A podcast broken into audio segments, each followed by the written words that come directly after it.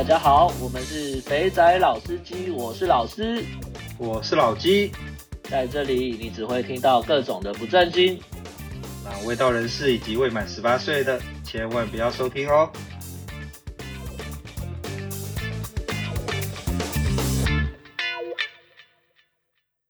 OK，各位想要变成老司机的朋友们，大家好，大家好，这是 EP 三，我们今天要聊什么呢？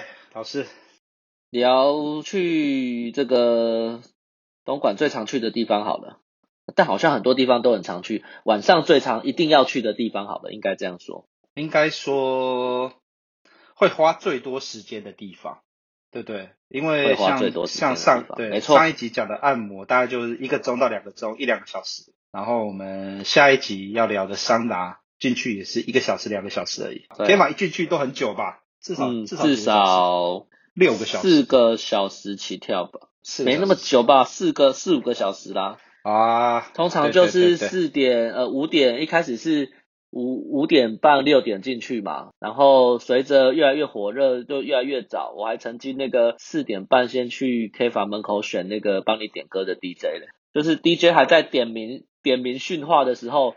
就已经一堆男子围在 DJ 旁边，对，这这个场面我见识过，就是然后就有人开始选了，啊，就跟你的干部说你要几号，然后那个 DJ 之后就会出现在你的房里。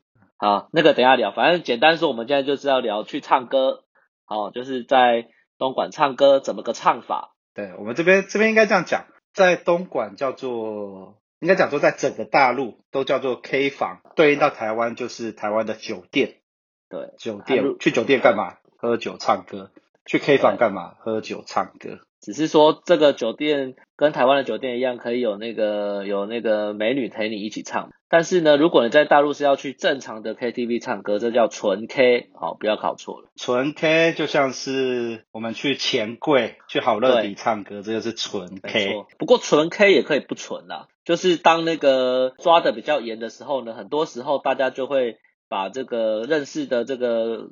干部就会把这个小姐直接约到那个纯 K 里面去，哦，所以就会在一般的 KTV 里面开一间包厢，但是呢，里面帮陪你唱歌的都不是你的朋友，都是第一天见面的人。这个呢，台湾呢叫做叫传播，到了钱柜就是这个概念。机头，我说我要几个传播妹，就会来传播妹，类似。没有啦，纯 K 其实也可以这样子玩了，就如同我们刚刚前一集讲的嘛，那个按摩。去正规按摩，那小姐可爱可爱，勾追勾追啊，嗯、啊，很辛苦。那我们就跟她约一起去唱歌，就在纯 K，然后我们也是带妹，只是是从按摩店带出来的妹。所以一个阿仔，一个阿仔就是要先在按摩店磨练口才，把妹带去唱 K，唱 K 完之后呢，然后接着呢把她带回房间。当你把这套都演练得很熟练之后呢，你回到台湾之后呢，至少至少就不会变成那个连跟妹都不敢不敢讲话的乳蛇了。没错没错，对，这一套行程是个练功练功地点啊。好了，哎，你不哎，为什么你会觉得很奇怪？我们我们回到正题哦。你会觉得为什么东莞的 K 房啊都这么早开始？我一直弄不懂哎。五点，我觉得是会像我们之前讲的，就是。大家都比如说应酬嘛，或者是下班时间去，可是你也不可能真的下班才去啊。比如说下午早一点开，让大家早点喝，然后毕竟喝完你又不是真的喝完就回家，你也就是在那边住嘛。然后不要把大家搞太晚，慢慢的就越来越早，越来越早，因为渐渐的供不应求这样。哦，是哦，我觉得好怪哦，因为你看哦，在台湾我们要跟客人去酒店，都是先去吃饭，先去吃饭，就九点八点九点的时候才去。对啊，九点的时候才进去。我最最不习惯就是到了东莞之后，那个酒店开始的时间都是都是六点开始。六点真的算晚的。我第一次去是，都人家就叫五点半要到了。我想说五点半连饭都没吃就去，到底是要去什么的嘞？对他，他真的好早开始哦。好，我们对我我们大概说明一下，他的玩法是这个样子。呃，大陆大陆的 K 房啊，就大陆的酒店 K 房，呃，跟台湾的消费很像。找些，你第一个你一定要先找干部去订房。为什么要找干部订房？因为干干部会有业绩，那干部有业绩的话呢，他就会他你的房费啊，还有那些东西，你就找他算就好了。甚至你可以赊账，像我们以前到后来就是不会当场结，就是隔天、隔两天、三天，然后一次结这样子。那你假如是那对，我们那个后来后来都完成这样。然后，假如你是那种我对自己走进去的话，自己走进去的话，你就是没有干部介绍嘛，他就随便安排给你啊，你可能房间也瞧不到，或什么也瞧不到。对，不行不行，我们要像按摩一样再演示一下流程。那基本上就是 你到了，然后他就带你进去，就告诉你是，然后应该说你还没有去，我现在是干部啦，我是我是那个门口的小弟，然后然后老师走进来了。没错，但是这时候，请问，请问您是哪一位干？您，请问你是哪一位干部订的房？我是那个 A A A 干部订的房。哦，好，然后，然后就他，然后他就会拿出他那个呼叫器，那个 A A 副总来客三位，然后几号包厢？他们的包厢其实都安排好了。对，其实你去之前，你就会知道你的包厢号是什么的啦。对对对对，然后接着他就会把你带到带到包厢包厢那边去。错。然后。不是吗？你怎么会先进包厢呢？通常我们都先进包厢诶、欸、你都是先去先去那个花街挑了，然后先进包厢的啦？哦，五点半六点到已经是人最多的时候了，你不先去不先去逛逛走走，你等下怎么可能挑得到？看，讲到 K 房，老师就是专业了。我这边一定要吹捧一下老师，他是 K 房精算师，他在 K 房要怎么喝，要花多少钱。什么钱要花在什么地方，他永远都可以控制的好好的，都会花在刀口上，有爽到，有玩到，美亚也开心，大家都开心，超厉害的，K 房精算师。哎呦，这个没什么啦，这个去习惯就知道了，好常去你就知道，反正基本上的流程就是你进去一定是先直接走到花街，那什么叫花街呢？一般。呃，我们如果你在台湾去过，一般就是一排女生，然后进到包房、包房、包厢里面给你挑嘛。但是呢，那时候的东莞呢，非常的奇妙，特别是呃，有几间比较大的 KTV，这个待会讲哦。哦啊，进去 KTV 你一定不会先进包厢的啊，你一定是先去挑女孩子嘛，因为在那个时候在长平，它不是像台湾一样。就是会有女生带到你的包厢去给你挑，其实不是这样的，它是会把所有的女孩子叫到这个 KTV 里的里的所有通道，包含楼梯的所有通道，然后然后从可能从贵的往后排，可能从便宜的往往后排都有可能，所以呢，他就会透过这样的方式，然后 去让你慢慢的一个一个挑，但是。通常像我啦，我都会觉得啊，后面还有更好的，后面还有更好的，先记下来。结果一开始去的时候呢，就会觉得啊，前面挑完了，哎，没有更好的，要往回找的时候，人都不见了，你前面选的都不见，就是会有这样子的缺点。所以呢，到后面就会习惯，就是哎，看到喜欢的就叫，就是但你要设定好，比如说就是先叫两个，或是先叫呃一个、两个，或是三个等等，然后先叫进去，选好了之后，那就回到包厢再去确认。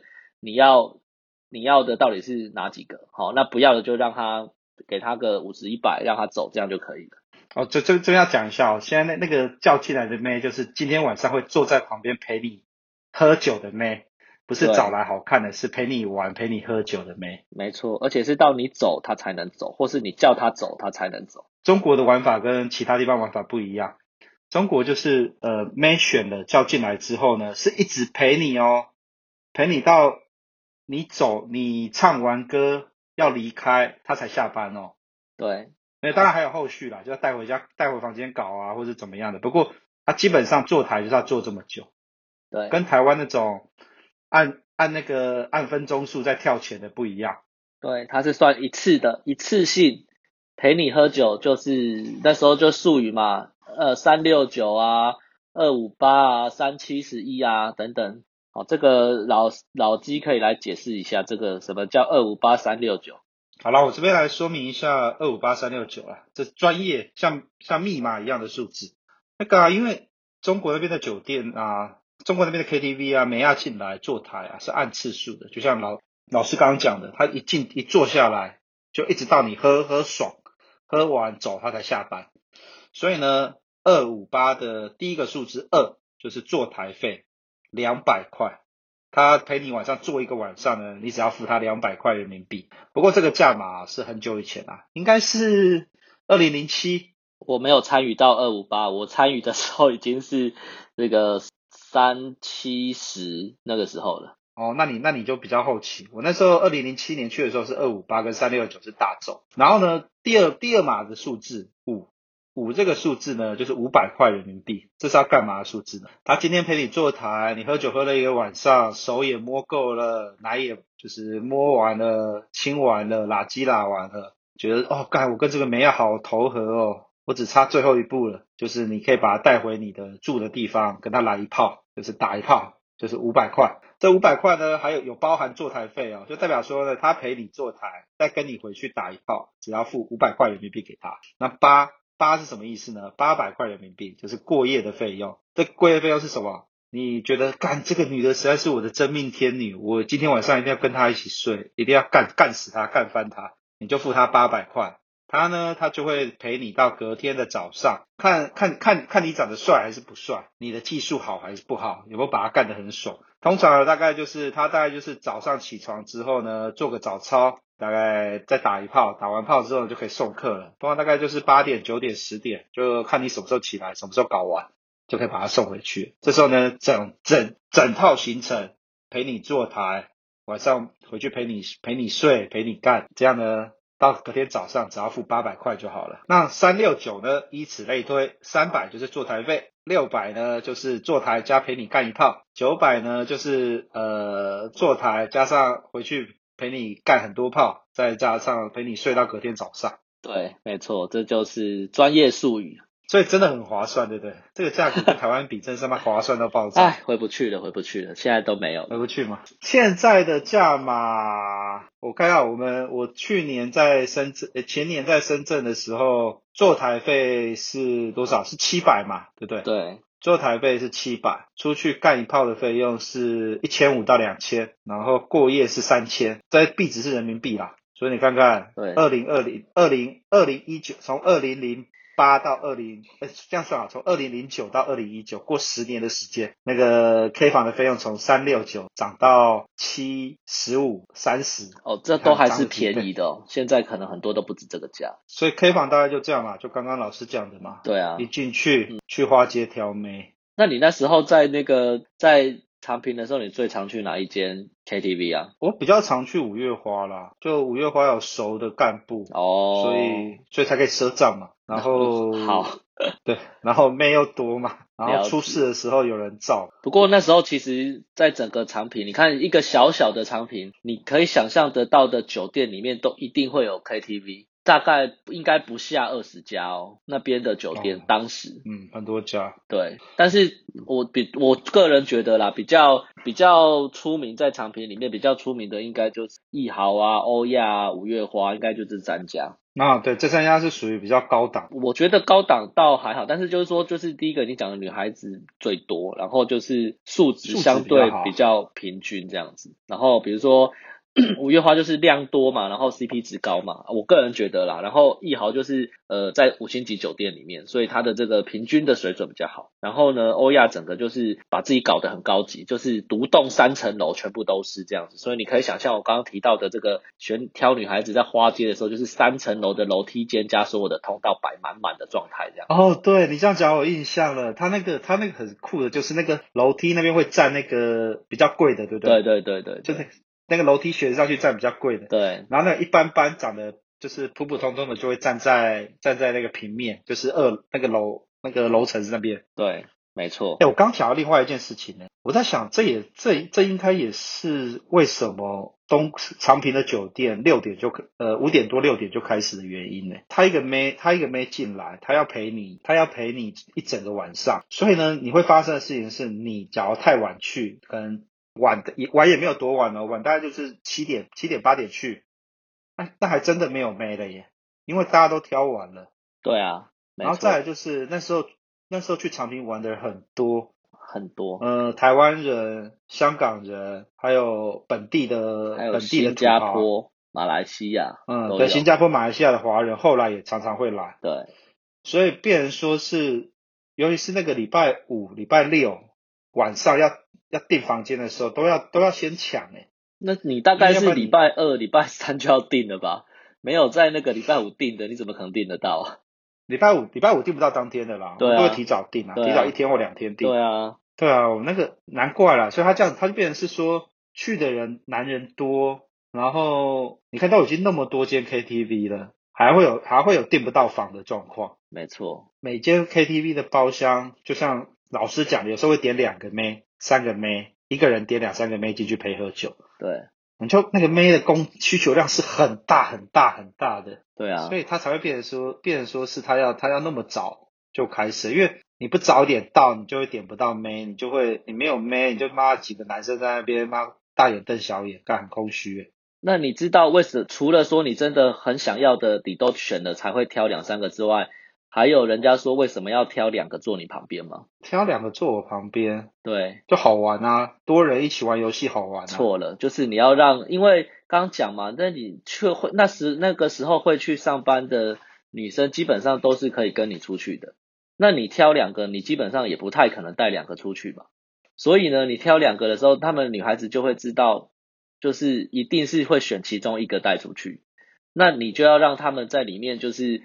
帮你把服务做好，所以你就故意挑两个坐你的旁边。哦，争风吃醋的概念。对，就是你可能有时候对这个好一点，有时候对那个好一点，那他们就会开始互相竞争。哦，就不会说好像你反正你只挑了一个，你就是整个晚上非得他不可了这样子。看，这是阿宅的反击耶。我们在台湾，那个年轻的那个美亚呢，都会有好几个工具人。你要在工具人当中脱颖而出，就是要互相争宠。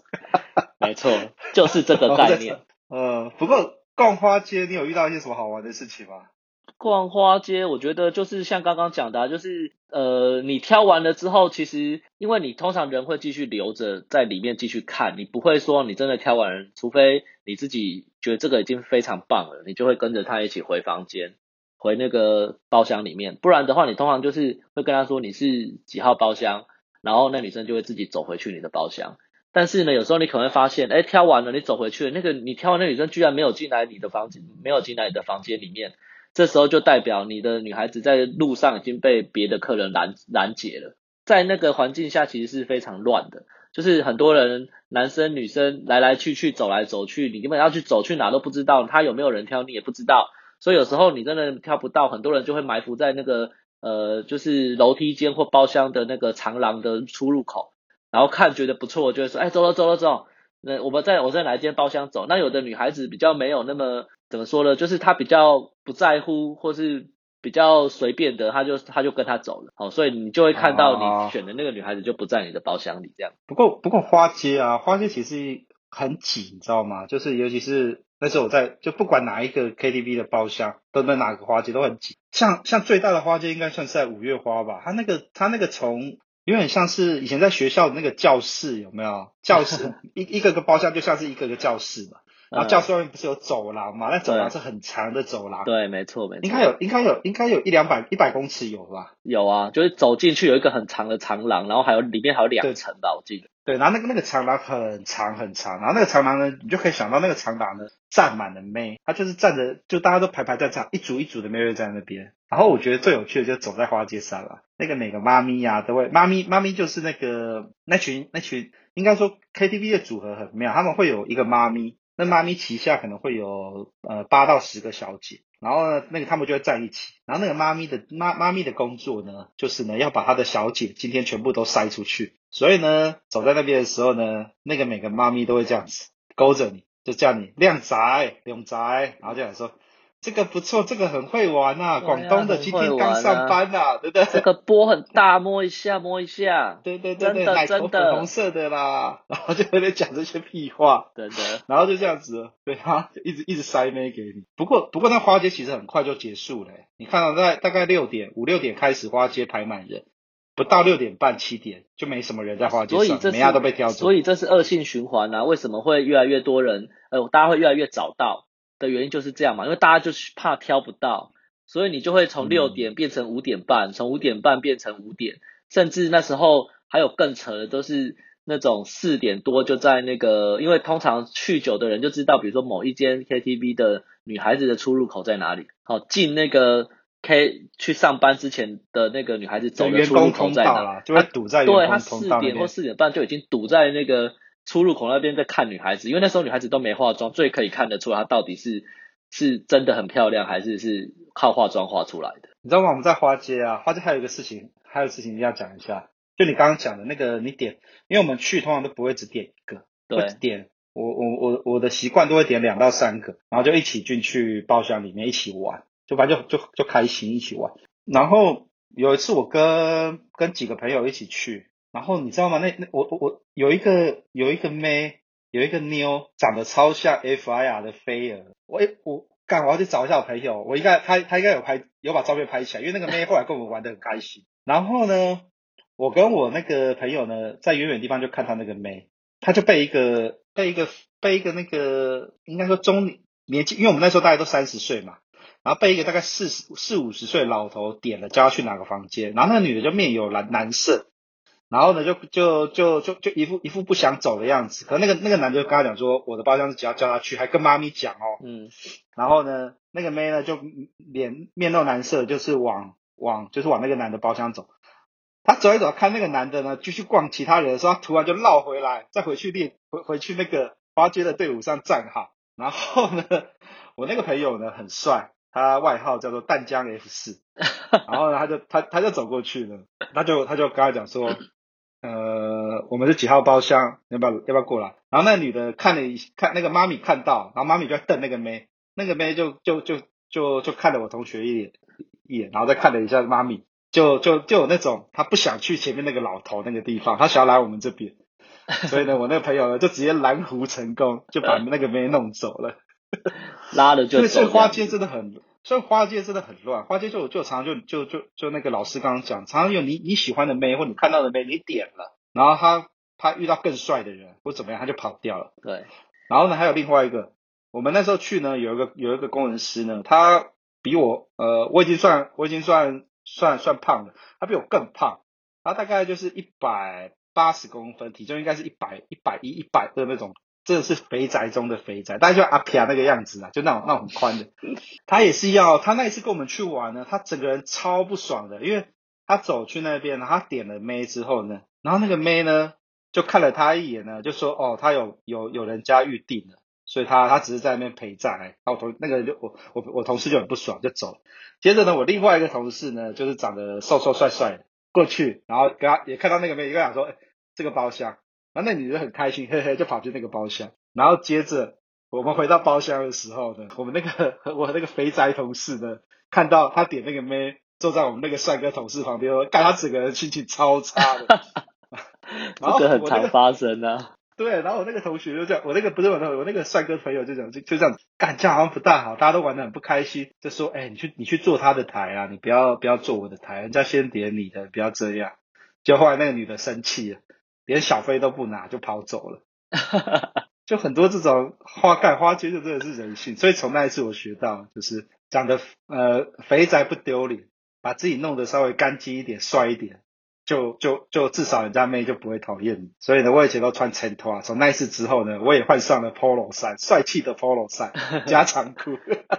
真真的啦，就是你外表不要太夸张。其实以我们那时候在去的年纪，对他们来说都算年轻的，所以其实你会被打枪的几率真的是蛮低的。当然，你也不能长得很猥琐那样子啊，那个就是另当别论。不过真的是你看到、哦、去花街，在台湾都已经被够多妹打枪了，去花街还被妹打枪，干那个妈心理阴影值不知道有多大，要花钱还花不到是吧？真的，所以我觉得后来那种由妈咪一组一组这样带带看的那个，就算比较好嘛，啊、至少你点到他就会坐在你旁边了。不过就是花间那个还是蛮有，现在回想起来是蛮有乐趣的。哦，花间很震撼，对，第一次去真的有吓到，而且又很紧张，就很害羞，因为你要自己过去跟他讲话。不是不是像你在他前面，你只要手一比，啊，左边第二个，哦，这样就好了。你要自己过去跟他讲话，说，哎，哪一间包厢？那第一次去真的是很害羞的。对对对，手会抖。然后那时候呢，还要还被那个，然后呢，那时候还还有指导，说呢，你要先问他说今天晚上方不方便。对，那个刚刚好像没有讲这一点哦，这个很重要。今天晚上方不方便？方便就是他晚上可以跟你出去烧干，对，修干。只要今只要他只要他挂红牌，就他大姨妈来了，或是你长得不够帅，他也会说他大姨妈来了。对，没错。对，凡事先问好，先确认他可以可以做到什么程度，再决定要不要叫他回你的包厢。不过我不过我还是没有胆子，像像我那些像那个像我刚刚又要把居哥拿出来，每集都在讲居哥，居哥都叫我说你要过去问他问可不可以拉机，能不能吹，我靠，可不可以抠，这个这个道行太高了。OK，再过来，然后我就我那我第一次去的时候呢，我还看着居哥说干条列半腿，最好会这样问人家。叫他走过去，我就在旁边，就他就这样问，能不能吹，然后可不可以打击，然后那女的就在一副上呃呃呃呃呃呃呃，然后妈咪就出来说可以可以可以可以可以，居哥 下一句话就跟麦，你说的哦，可以哦，那那个你的 QQ 来，我扫一下，我加一下，他晚上回去没有打击没有的话，我就不付钱哦，然后接着那个妈咪就吓到，就会立刻问那个小姐说可以后可以后可以后，然后小姐就会点头，然后居哥就把她带回包厢了。不过这这个我真的做不到，我到现在还是做不到。这感觉上有点有点硬来的概念啊。硬来吗？可是假如那小第一小姐第一时间摇，因为她问的时候小姐摇头，她就不会再问了，就会再走了。哦，好吧，是吧？不过就是一个愿打一个愿挨啦。这个果然老司机的师傅还是很厉害的，真的很厉害啊！我好怀念他。然后那个花那个花街啊，那一排妹这样站一排的时候，我有一次看那个星际大战。那一堆那个白冰，就是那个 风暴兵，风暴兵对，风暴兵不是出来就会站站站站呃两两一排，站站很长一排嘛。对，那个 K 房的花街大概就这感觉，你就想两边那个风暴兵都变成是梅亚站两排，然后你就要走在他们中间，然后一个个看，然后一个个看，看完之后呢，你要直接要问他说今天方不方便？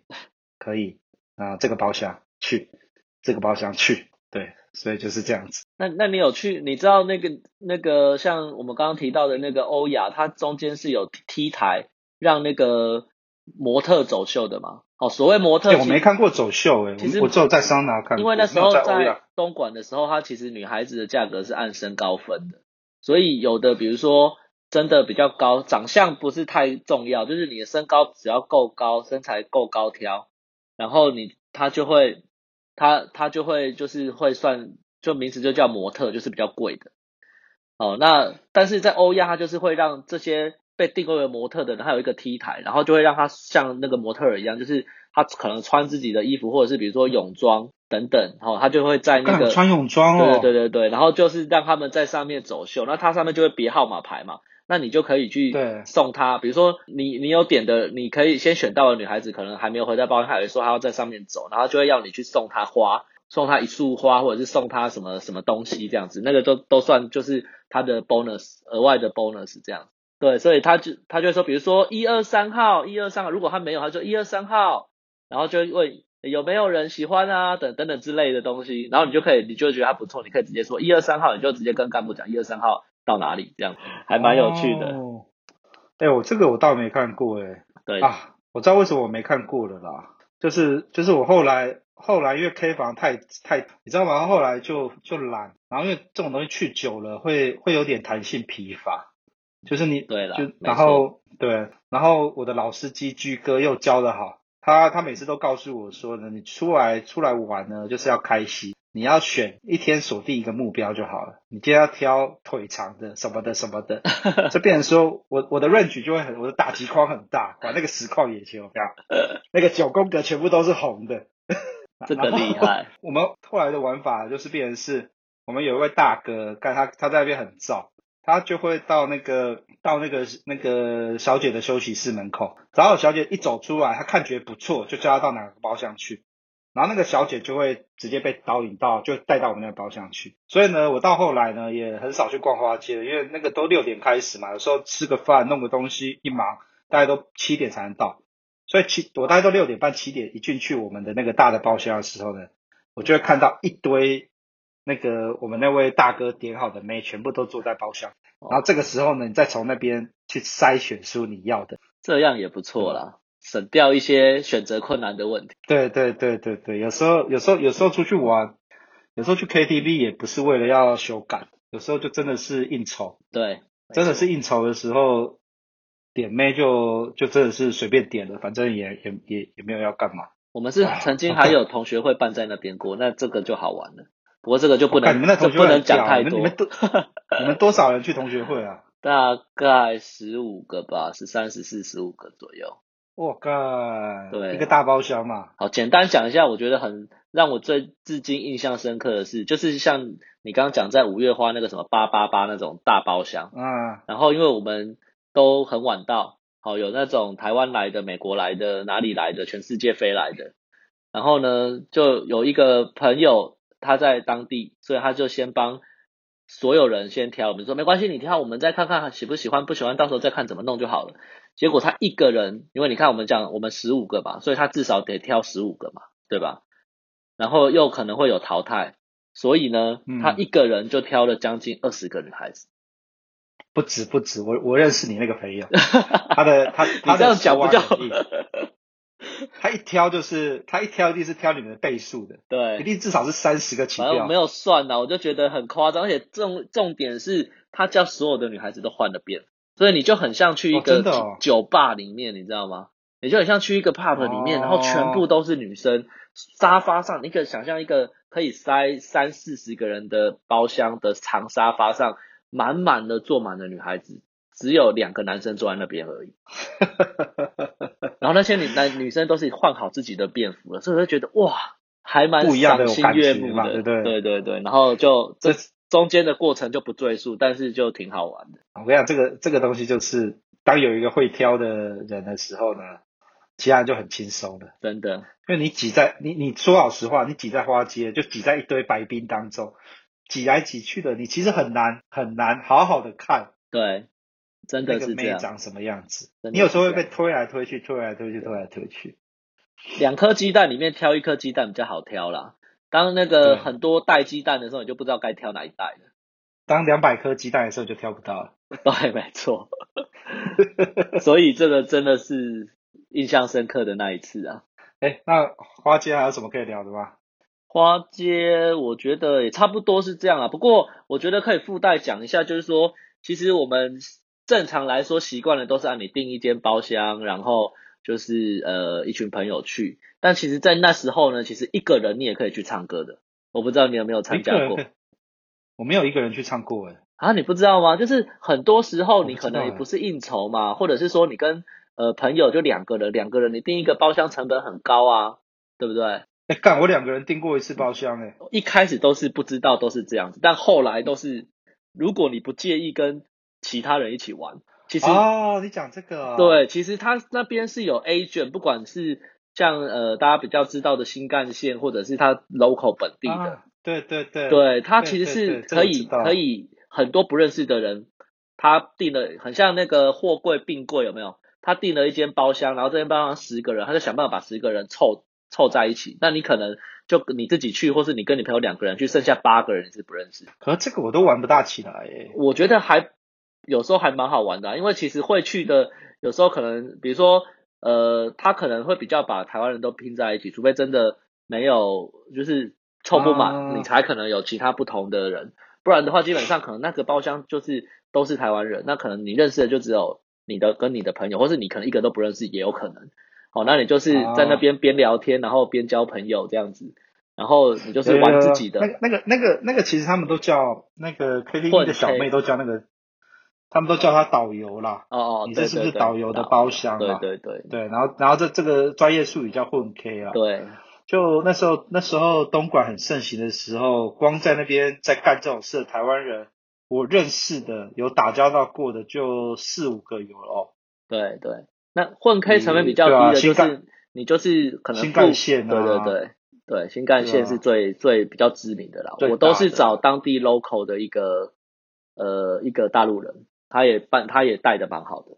哦，哎，可是我我其我不知道哎，可是我个性的关系吧，我不喜欢，不知道那个 K 房就有时候会玩不起来。我我去过去过两次，就是就是你讲的，就只有一个人，像出差，对，可能只有我跟我另外一个朋友要去，两个人去的时候，然后我们混过一次，然后就玩不起了。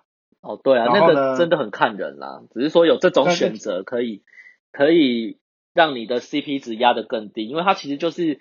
付个，比如说一间包厢十个人，你一个人就是付三百块，三百块你就是不含那个女孩子的钱，你三百块就是喝到饱这样子。可是那个那个啊，那个其实那个其实很有趣，那个我觉得这种混 K 啊，因为会去的人啊，因因为我我的个性可能就是比较就希望大家一起玩，然后喝酒，然后就是大家一起玩游戏，然后灌酒，就玩就很开心，都认识。可是你有时候去那种场子的时候啊，只要只要有一两个人是那种他他他来就是被羞感，他从头到尾就是要跟那个妹在那边，就是没有没有办法一起玩的时候，那时候就会变气氛会很怪，就是可能一边玩的很嗨，一边就很不嗨这样。那无所谓啊，反正你本来就不认识他，那不要来闹就好了。可可对啦，好啦，其实好像也聊得差不多了吧。